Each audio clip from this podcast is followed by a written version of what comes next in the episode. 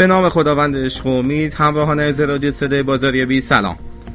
عصر شنبهتون بخیر. امروز در خدمت نویسنده و محقق جناب آقای سید احمد دلیری هستیم. نویسنده و مشاور در زمینه فرایندهای کار کسب.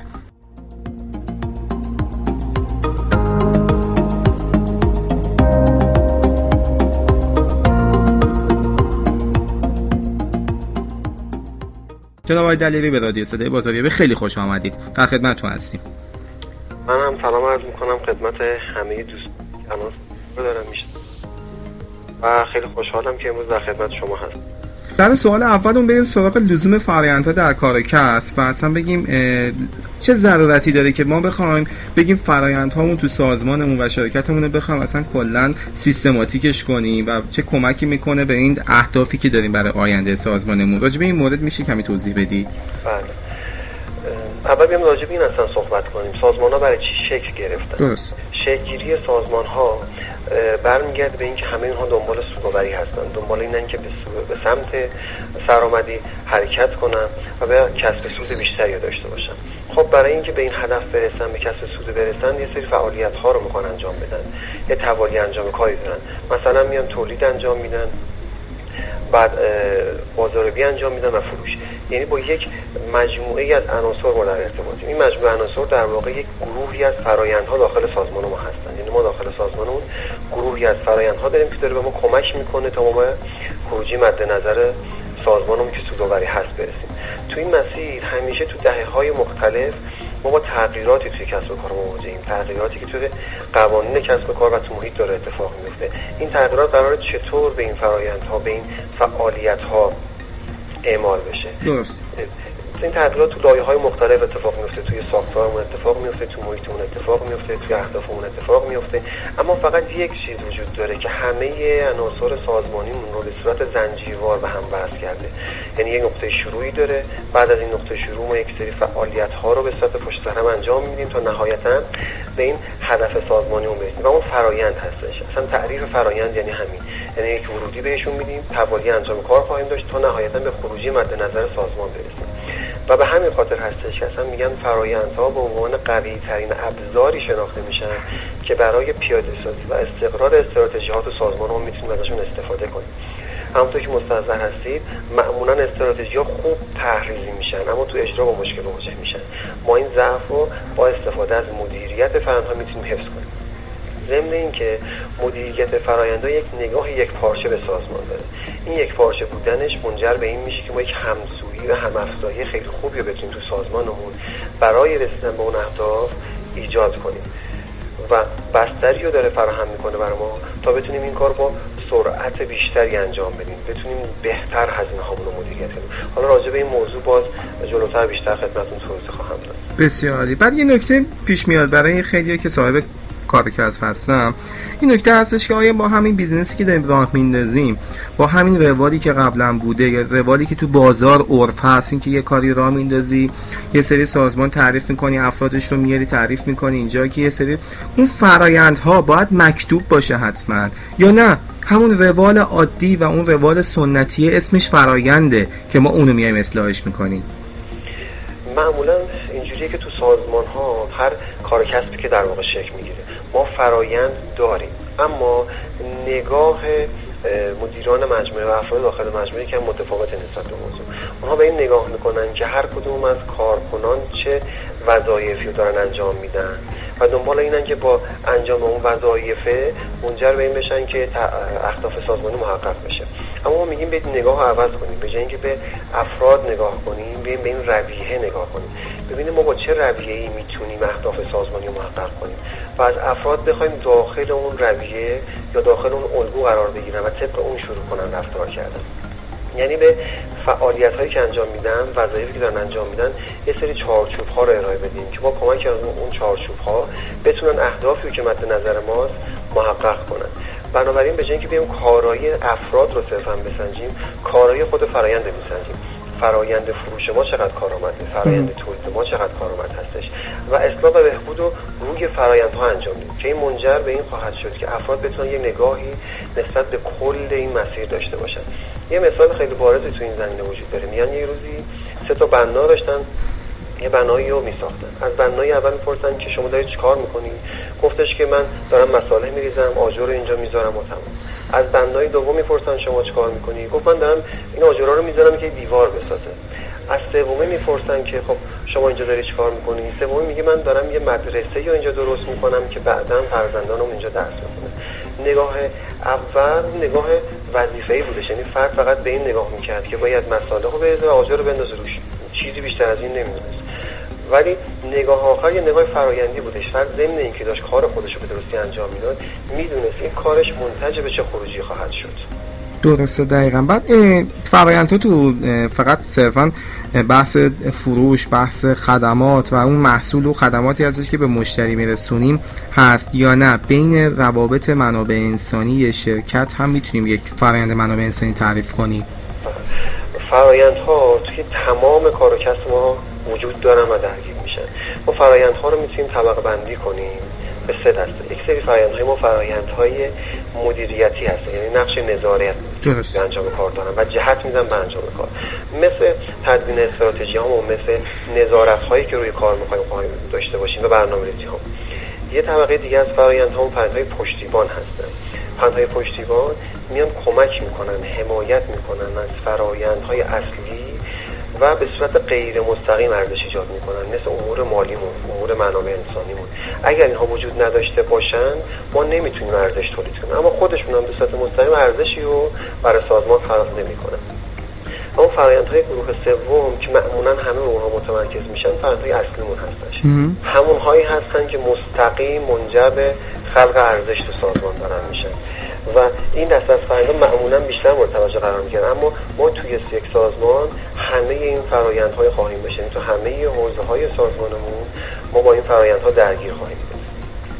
برای مثال ما وقتی می‌خوایم توی عملیات اصلیمون یه چند تا نیرو جذب کنیم. استخدام کنیم تا بتونیم عملیات تولیدمون رو انجام بدیم یا توسعه بدیم. خود این جذب و استخدامه میشه یک فرایند. فرایند چطور داره شروع میشه؟ یه نیازی از سوی مثلا مدیر تولید ما اعلام شده که آقا من می‌خوام یه نفر نیرو اضافه کنم به مجموعه. از اینجا فرایند پس شروع شده. نمیگردیم دنبال نقطه شروع فرایند. این میاد داخل حالا حوزه منابع انسانی ما. ببینید پس چه اتفاق افتاد. الان دو تا واحد با هم در تعامل قرار. گرفتن. این اون یک پارچگی که حالا می‌خوایم بین واحد های مختلف ایجاد کنیم. از اینجا کار تو حوزه منابع انسانی شروع میشه. حالا یا آگهی جذب می‌زنن یا به رزومه هایی که وجود داشتن مراجعه می‌کنن و از طرق مختلف سعی می‌کنن یه سری افراد رو که شایستگی حضور رو دارن پیدا کنن. این افراد رو پیدا می‌کنن احتمالا یه مصاحبه اولیه و عمومی دارن. بعد دوباره معرفی می‌کنن به همون نماینده واحد تولید. مصاحبه تخصصی اونجا انجام میشه همه اینا طی فرایند ثبت میشه و نهایتا به اون فرد اعلام می‌کنن که آیا شما در استخدام این شرکت قرار خواهید گرفت یا نه. یعنی چند تا فعالیت پشت سر هم انجام شد که خروجیش استخدام اون فرد خواهد یعنی پس استخدام شد فرایند جذب و استخدام. این یکی از فرنده خیلی ساده هستش که تو حوزه منابع انسانی می‌تونیم بهشون اشاره کنیم. کار از کجا شروع شد؟ از نیازی که اعلام شده بود. به توالی صورت گرفت در آگهی کردن شناسایی افراد انجام دادن مصاحبه اولیه انجام شد مصاحبه تخصصی انجام شد و پس از مصاحبه تخصصی تایید صورت گرفت برای استخدام اون فرد. خروجی فرایند چی شد؟ استخدام اون فرد به کارگیریش حالا این نکته اینجا پیش میاد که شاید خیلی الان که دارن به مصاحبه ما گوش می‌کنن بگن خب ما که این کار رو داریم تو سازمانمون می‌کنیم. پس یعنی ما الان فرایندمون کامله تکمیله؟ این شبهه ممکنه به وجود بیاد. می‌خوام بپرسم که فرآیند نادرست این جریان چی می‌تونست باشه؟ اول اینکه ممکنه نگاه نگاه وظیفه‌ای نسبت به این موضوع باشه. یعنی واحد تولید میگه من یک نفر رو می‌خوام بدون اینکه تعامل درستی صورت بگیره این وسط و نگاه به این کنن که این نفر اصلا کجا می‌خواد استفاده بشه چه اتفاقی ممکنه تو این جریان کار بیفته. بگه پس من وظیفه‌م اینه که یه آگهی درج کنم و رزومه جمع کنم. یا انبوهی از رزومه ها بیاد جمع بشه. مصاحبه اولیه ممکنه متناسب با ویژگی های اون فردی که داخل اون پست می‌خواد قرار بگیره انجام نشه. برای اینکه نمی‌دونیم نهایتا این فرد کجای این مجموعه کار کسب داره استفاده میشه. خود اینجا یه قربالگری اشتباه دوباره ممکن اتفاق بیفته. و همین ترتیب الی آخر ضمن اینکه ما توی بحث مدیریت فرایندها قدم اولمون میشه این شناسایی و احصای فرایندها که به این گردش کار در واقع داریم می‌رسیم. اما تو قدم های بعدی اتفاقات مهمتری روش میفته ما بحثی داریم به نام تحلیل فرایند ها توی تحلیل فرایند ها ما فرایند ها رو ارزیابی می‌کنیم. فرایند به سه دسته تقسیم میشه. یه سری فرایند ها ممکنه که کارا باشن و بتونیم مستقیم ازشون استفاده کنیم که میرن تو همون مرحله اجرا. برخی فرایند ها نیاز به یه سری بهبود ها ممکنه داشته باشن. یعنی یک سری تغییرات کوچیک توشون ایجاد کنیم که این تغییرات اثراتش رو روی هزینه و سود بتونن بذارن یا روی زمان انجام کنن اما برخی فرایندها اینجا وجود دارن که نیاز به باز طراحی دارن و تغییرات اساسی تو این فرایندها باید داشته باشیم. که اگر این فرایندها به همین ترتیب برن و جاری بشن اون موقع است که ما مشکلات چشمگیری ممکنه مواجه بشیم. یعنی ممکنه متحمل هزینه های خیلی زیادی رو توی کارمون بشیم. چون اجرای یک فرایند ناکارآمد منجر به این میشه که اون ناکارآمدی چند برابر بشه و اثرات بیشتری داشته باشه. بسیار عالی و بحث ارتباط بین بخش های مختلف وقتی تو این فرآیند پیش میاد تو تو کانالتون اتفاقا گذاشته بودید شما می مورد که بحث گپ های بین فرآیندی پیش میاد و تاثیرشون بر هزینه ها راجع به این مورد میشه توضیح بدید که دقیقا چجوری می‌تونیم اون بحث اون گپ ها و اون شکاف های بین فرآیندی رو پوشش بدیم و تاثیرش رو هزینه ها هم بگید بهمون. عرض خدمتتون ما توی اصلا تجزیه تحلیل فرایند ها یه طبقه بندی کلی می‌کنیم. میگیم وقتی تجزیه تحلیل فرایند داریم انجام میدیم این فرایند ها رو داریم ارزیابی می‌کنیم بین وضع موجود و وضع ایدئالی که می‌تونیم داشته باشیم. اینجا همیشه یه گپی وجود داریم که از تجزیه تحلیل شکاف داریم استفاده می‌کنیم. ما برای رسیدن از وضع موجود به وضع ایدئال باید شروع کنیم یه سری مراحل رو طراحی کردن. یعنی اینجوری نیست که یهو بتونیم یه جهش داشته باشیم و بگیم خیلی خوب الان که ما داریم سنتی کار می‌کنیم با این تغییرات یهو می‌تونیم بریم سراغ اینکه خیلی مکانیزه و مدرن و و در واقع به با استفاده از سیستم های خودکار شروع کنیم به کار کردن. اون مستلزم این هستش که ما یه سری قدم هایی رو بردیم. تو قدم اول رو بتونیم خودمون رو اندازه گیری کنیم. یعنی ببینیم که رو کدوم پله از این نردبان پیشرفت و تعالی ایستادیم تا بتونیم پله بعدی رو تشخیص بدیم. بنابراین با تجزیه تحلیل شکاف ما داریم مسیری رو تعیین می‌کنیم که میگیم خیلی خوب از وضع موجود می‌خوایم بریم به وضع مطلوب یک بعد میریم وضع مطلوب دو تا نهایتا برسیم به اون وضع ایدال اگر غیر از این بخوایم انجام بدیم احتمال اینکه با شکست مواجه بشیم به مراتب خیلی زیاده. همونطور که تو بعضی از در واقع تکنیک های مدیریتی می‌بینیم. مثلا می‌بینیم توی بی آر پی ها که باز طراحی فرایند ها رو دارن و تغییرات بنیادی رو توی کار کسب به صورت یک باره و آنی میان ایجاد می‌کنن. این اتفاقات افتاده. معمولا این پروژه ها با شکست مواجه شده. خاطر اینکه ظرفیت و توانمندی این تغییرات باید اول توی سازمان ها ایجاد بشه و بدونیم که خودمون الان روی کدوم سکوی ایستادیم و سکوی بعدی ما چی می‌تونه باشه؟ چقدر می‌تونیم رو به جلو حرکت کنیم؟ دقیقا. و رو بحث اینکه چجوری می‌تونیم یک کار کسب رو به صورت سیستم تعریف کنیم و بحث سیستم سازی کار کسب هم ما یه بخش داریم تو بحث بهبود فرآیندها. راجع این سیستم سازی اصلا کلا چقدر باید یه سازمان بزرگ باشه که اسم یک سیستم روش بذاریم و اینکه همه قابلیت اینو دارن که بخوان فرآیندهاشون رو بهبود ببخشن یا نه. حتما باید یه سازمان خیلی بزرگ با تعداد پرسنلی بالایی وجود داشته باشه. سیستم سازی که میام صحبت می‌کنیم میگیم وقتی یه کار کسبی شروع به گیری کرد الان معمولا چه اتفاقی میفته کارآفرین یه آدم متخصصیه تو حوزه های مختلف صنعتی و غیر صنعتی.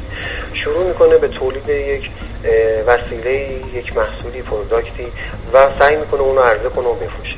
فروش اول که اتفاق میفته دنبال این هستش که حالا تولیدش رو بیشتر کنه تا بیشتر بفروشه. پس دو نفر تولید جذب می‌کنه سعی می‌کنه بازاریاب جذب کنه و این چرخه رو هی سعی می‌کنه ادامه دادن اما از یه جایی به بعد می‌بینه دیگه هیچ کنترلی روی کار کسبش نداره. و متوجه این موضوع میشه که اگر خودش یک ساعت داخل مجموعش نباشه اون یک ساعت انگار کار متوقف شده. همه چیز به خودش وصل میشه. خب اینجا ما داریم از این چی صحبت می‌کنیم؟ میگیم مجموعه شما سیستم نداره. کسب و کاری موفق هستش که بدون خود شما بتونه همان نتایج رو به دست بیاره که با حضور شما کارآفرین با حضور شما صاحب کسب و کار داشته اون نتایج موفقیت ها رو به دست میاره اگه غیر از این باشه کسب و کار به شما وابسته باشه. بنابراین با عدم حضور ما قطعا با مشکلات زیاد مواجه خواهد شد. پس اولین نکتهش این هستش که کار رو از فرد محوری خارج کنیم. اینجوری نباشه که ما آدمای پرمشغله باشیم. یعنی صبح تا شب داریم کار می‌کنیم.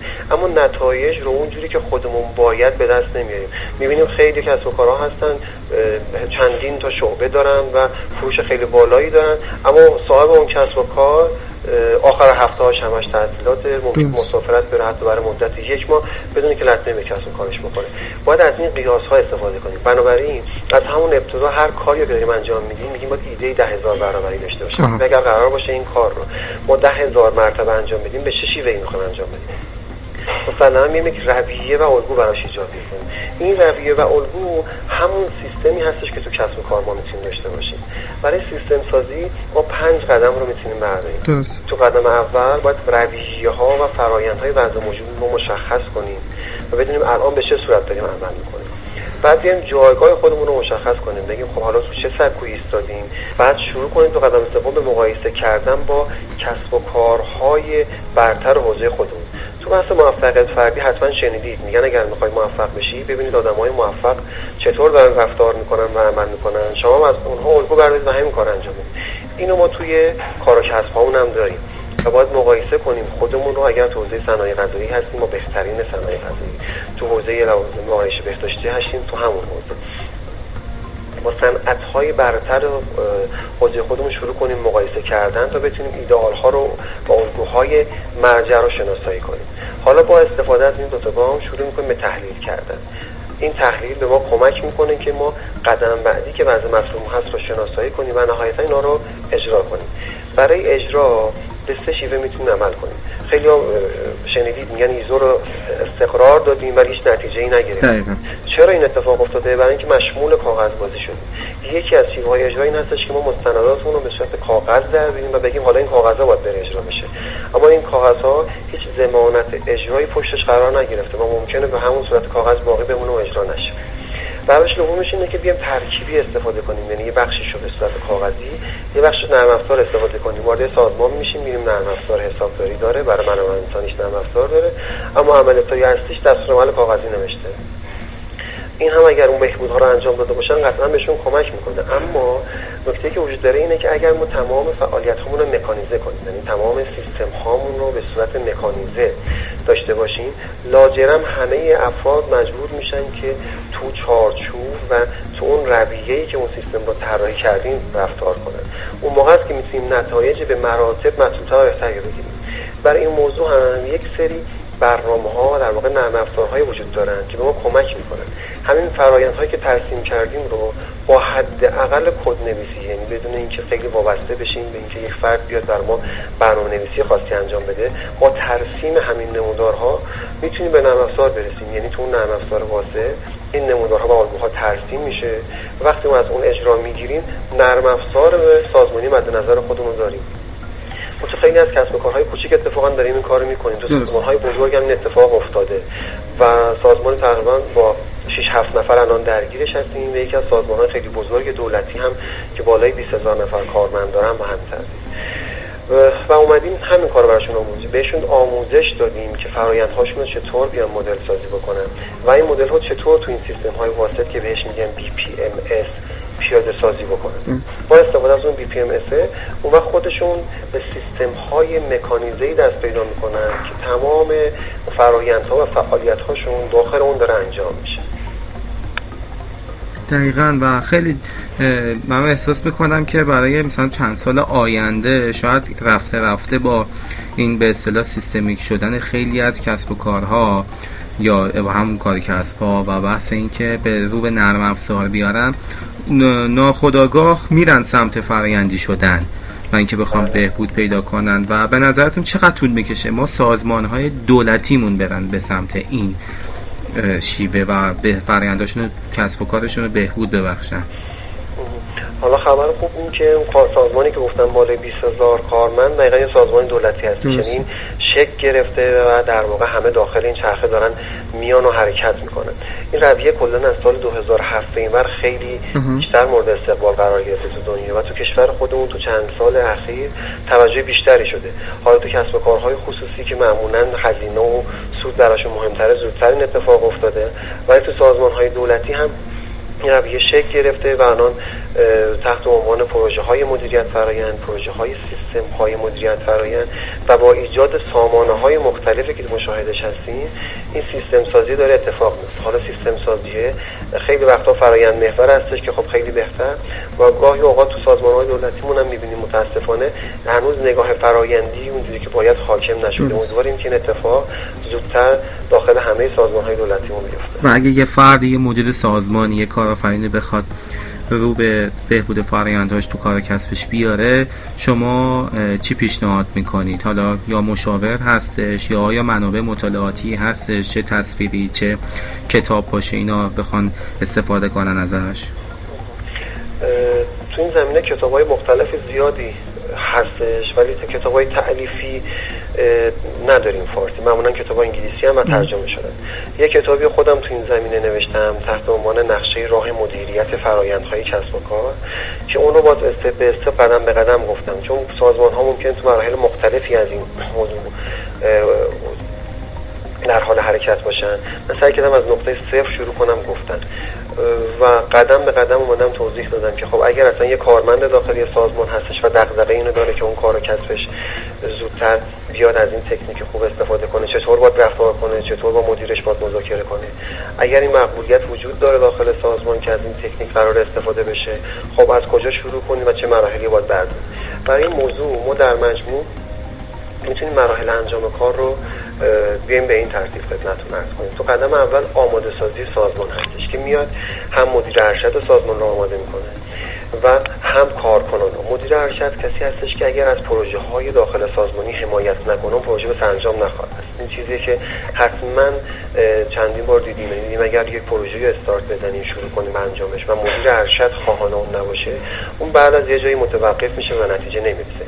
کارکنان بازوهای اجرایی سازمان هستن. بنابراین نیاز داریم که باور کارکنان رو هم روی موضوع داشته باشیم. میمونه با استراتژی سازمانمون با ساختار سازمانمون و سایر عناصر سازمانی مقایسه می‌کنیم تا آماده سازی شکل بگیریم. بعد وارد بندی و شناسایی فرآیند ها میشیم اینجا با یه سری آموزش های خیلی ساده با چند ساعت آموزش میشه این کار رو انجام داد. ما یکی از کارهایی که داریم انجام میدیم این هستش که معمولا فردی رو تحت عنوان مربی داخل یک کار میفرستیم. اون فرد شروع می‌کنه به انتقال دانش و مهارت. هممون می‌دونیم کسب دانش از طریق کتب مختلف به دست میاد اما مهارت انجام کار به مرور و کسب تجربیات داره به دست میاد. اینها رو سعی می‌کنیم به داخل اون سازمان ها منتقل بکنیم و اون قاب بندی و شناسایی فرایندها انجام میشه داخل اون سازمان. بعد با طراحی شاخص ها وضع موجودشون رو اندازه گیری می‌کنیم. بعد از اندازه گیری وضع موجود تجزیه تحلیل فرایند هاست که همطور خدمتتون گفتم فرایندمون رو به سه دسته تقسیم می‌کنیم. فرایندهایی که مستقیم وارد اجرا میشن فرایندهایی که بی پی آی یعنی بهبود نیاز دارن فرایندهایی که نیاز به باز طراحی دارن. و بعد وارد اجرا پیاده سازی میشیم. و قسمت آخرش دوباره به صورت یک چرخه تکرار میشه. یعنی ما اندازه گیری می‌کنیم بهبود میدیم و اجرا می‌کنیم. این چرخه به صورت بهبود مستمر داخل همه سازمان ها اجرا میشه تا اینکه به اون وضع ایدئال خودشون برسن. حالا ما توی مجموعه خودمون هم کتاب هستش هم فیلم های رایگانی وجود داره که دوستان می‌تونن ازشون استفاده کنم فکر می‌کنم که راه گشا میشه. حالا ما استفاده از بازخورد هایی که از سایر عزیزان داشتیم این ویدیوها و مقالاتی که داخل سایتمون هستش به نام جهان مدیر براشون راهگشا بوده و کمکشون کردم تو این مسیر من پیشنهادم این هستش به دوستان. اگر می‌خوان که دانش و مهارت داخل خودشون داشته باشن پس دنبال مشاوری باشن که بتونن مهارت و دانش رو ازش یاد بگیرن. یعنی این آموزش داده بشه باشن اما بعضی از مجموعه هستن که میگن نه ما می‌خوایم یک بار این کار بر ما انجام بشه و دیگه ما نمی‌خوایم کاری بهش داشته باشیم. که اینو خیلی من توصیه نمی‌کنم چون این فعالیت به صورت یک فعالیت مستمر باید بهبود داده بشه. اون موقع باز مجموعه هستن که خدمات رو میدن یعنی میان تمام این عناصر رو داخل اون کار و کسب استقرار میدن پیاده سازی می‌کنن و اون عنوان مثل یک پکیجی که از بیرون خریداری شده بهشون تحویل میدن رو و کار اونجا تمام می‌کنن. بسیار عالی. جناب دلیل خیلی لطف کردید. از اینکه دعوت ما رو پذیرفتید و در مصاحبه تلفنی ما شرکت کردید ازتون سپاسگزاریم و امیدواریم که سازمان هامون و شرکت هامون حالا چه دولتی چه خصوصی برن سمت بهبود فرآیندهاشون تا بتونیم به این امر اساسی بهبود فرآیندها و تاثیرش رو کاهش هزینه ها و جا خیلی وقتا آقای دکتر درگی گفتن که تو این بحث قضیه میگیم که سرعت دقت کیفیت باید اون نکته اساسی فرآیندها تو کار کسبمون باشه. و اگه نکته خاصی با همراهان و رادیو صدای بازاریابی دارید بفرمایید و وگرنه که من بیشتر از این موضوع می‌تونه بشه سلامت باشید. اول اینکه خیلی لطف کردید که از بنده دعوت کردید. و من برای بنده باعث خوشحالی بود. در خدمت شما و مجموعه های دکتر درگی باشم. من یک دو جمله دیگه بگم در خصوص این موضوع و بعد عرایزم به برسم. یه نکته دیگه که توی این موضوع وجود داره بحث الگو برداری تو کسب و کارا بود که من لابلای صحبتم اشاره کردم بشه این الگو برداریه یه مزیت خیلی اساسی داره بر ما و اون هستش که ما کمک می‌کنه چرخ رو دوباره اختراع نکنیم. درست. یعنی اینکه بتونیم رشد رو به صورت کوانتومی تجربه کنیم. به جای اینکه به این فکر کنیم که خب حالا سعی خطا می‌کنیم و فقط تحلیل می‌کنیم و سعی می‌کنیم کار و کسبمون رو بهبود بدیم با الگو برداری از کار های موفق. تو این زمینه برخی از مدل ها وجود دارن که سه هم بهشون میگیم رفرنس مدل مدل های مرجع. این الگوها رو به ما ارائه میدن. یعنی میگن شما تو حوزه در واقع صنایع مختلف صنایع بانکداری صنایع مواد غذایی صنایع بیمه چطور می‌تونید رفتار کنید؟ چه رویه های بهتر از داشته باشید تا بتونید موفق باشید؟ این الگو برداری منجر به این میشه که سرعت رشد کسب و کار ما چندین برابر بیشتر از حالت عادی باشه خودمون مسعی خطا و تحلیل می‌تونیم به دست امیدوارم که این صحبت ها برای دوستان هم مفید قرار گرفته باشه و بیان به این فکر کنن که حالا چطور می‌تونیم دونه دونه کسب و کار و کار و کسب های خودمون رو توسعه بدیم پیشرفت بکنیم آنها تا بتونیم در مجموع به چرخه اقتصادی کشورمون هم کمک کرده باشیم. بسیار ممنونم. خیلی لطف کردید. همراهان از رادیو صدای بازاریابی امیدوارم که اصل خوبی داشته باشید و سوالات خودتون رو از این بخش می‌تونید با بخش سوال از شما با آدرس ادساین تی ام بی ادمین ارسال کنید.